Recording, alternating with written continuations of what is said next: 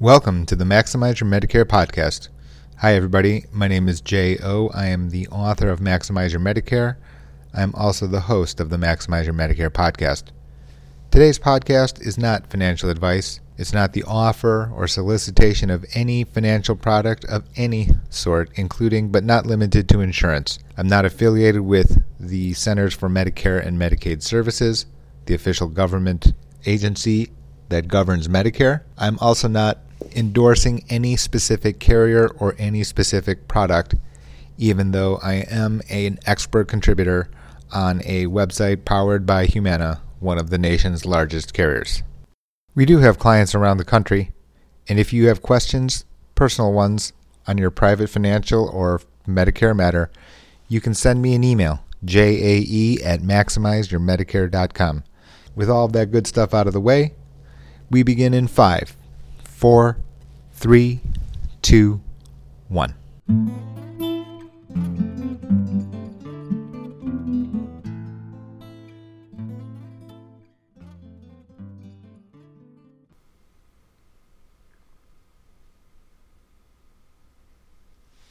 All right, it's Tuesday, June 28th. Yep the 28th.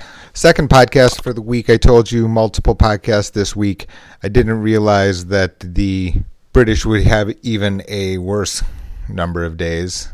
Actually, the funny thing is is that most Britons probably consider this to be worse than Brexit, meaning that their exit out of the 2016 European Football Championships. I can tell you firsthand that you basically take the NFL, you multiply it by 50, and that is how fervent people are towards their national team. So the fact that the British manager gets paid $4.6 million and the assistant coach for the Iceland team is a part time dentist tells you pretty much everything you need to know.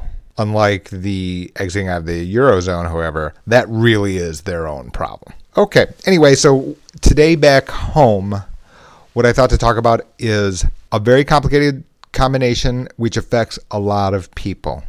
That is disability, Medicaid, and turning 65. And they are not the same, although I have to talk about them all at the same time. You will understand why after you hear me out for just a couple of moments. First things first, let's separate disability. Disability and VA disability are different. The money comes from different places. There's no such thing as partial Social Security disability insurance. No such thing. There is such a thing as partial VA disability. There is not such a thing as partial SSDI. When you are receiving SSDI for two years, you become automatically eligible for Medicare Part A and Part B. At that time, you have the right to select any Medicare Advantage plan as well as a uh, Part D standalone prescription plan, which mean and by as well as I mean or if you want to stay with original Medicare, you can. You can read Maximize Your Medicare on my thoughts there. You can also sign up for the standalone prescription plan. Depending on the state, there are certain situations that you can also enroll in a Medigap plan when you are on Social Security disability and Medicare. That exists depending on the state. It it differs from state to state. Now, let's say you've received Social Security disability and Medicare and you were 63, you've, re- you've been on it for two years, you then turn 65. The mistake that people make is that they simply leave the status quo in place. I'm all set. You can understand there's a reason that I have at the beginning of the book, I'm all set, as too many people say this. Here's another, which is that when you turn 65, and you've been on Medicare, you still get to start over with a completely clean slate, meaning that every plan that is available in your location is available to you at the best possible price when you turn 65. No exceptions. It doesn't matter if you got there as a result of the fact that you were on Social Security disability at all. For those of you who have just stayed with original Medicare, the red, white, and blue card, and receive the prescription plan, and then you go to the doctor and you realize, oops, Medicare didn't cover everything. Medicare has these copays and deductibles, and I don't have anything to address that. And it's sometime during the middle of the year, and you turn 65. Too frequently, people just say, Well, I'm stuck until the next year. That is not the case. This gets complicated a bit when the person is also on Medicaid, for example. The same thing can be said, and even more dramatically so, if you have Medicaid. When you turn 65, you have unrestricted rights. For some people, it is very important that this option be examined very carefully. Why? For example, some persons have received a substantial amount of financial assistance towards medical costs under Medicaid, and there's something called Medicaid spend down, which is basically a very large monthly deductible which someone must pay before Medicaid and Medicare kick in. When you're on Medicare and Medicaid, Medicare is primary.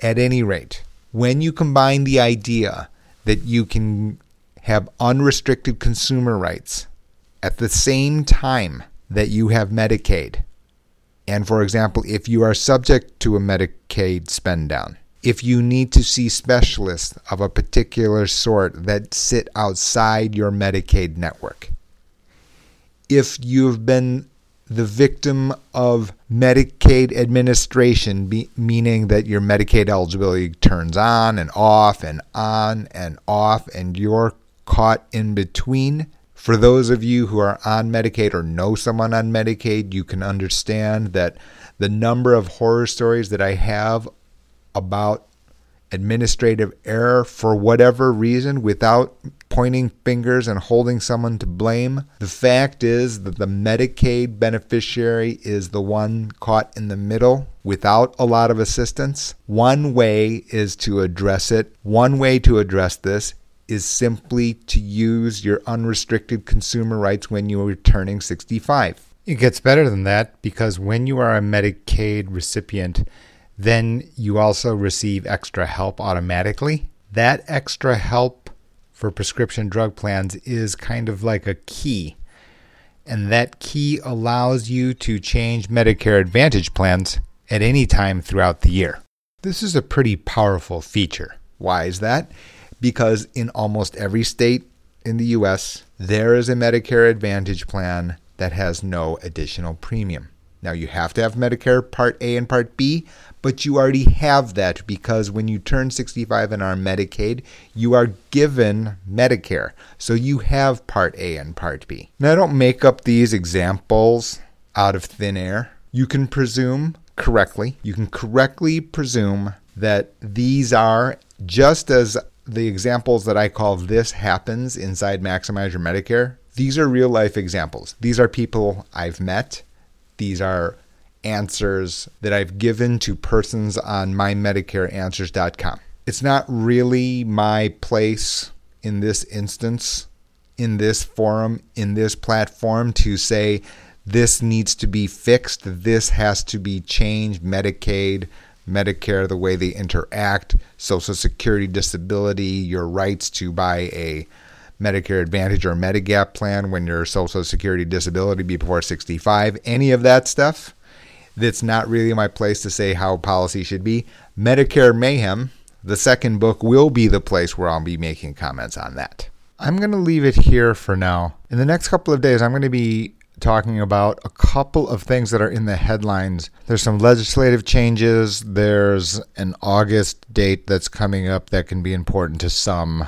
That is up next on the Maximize Your Medicare podcast. Thank you very much for listening. Be sure to subscribe to the newsletter, www.maximizeyourmedicare.com, and subscribe to this podcast on iTunes.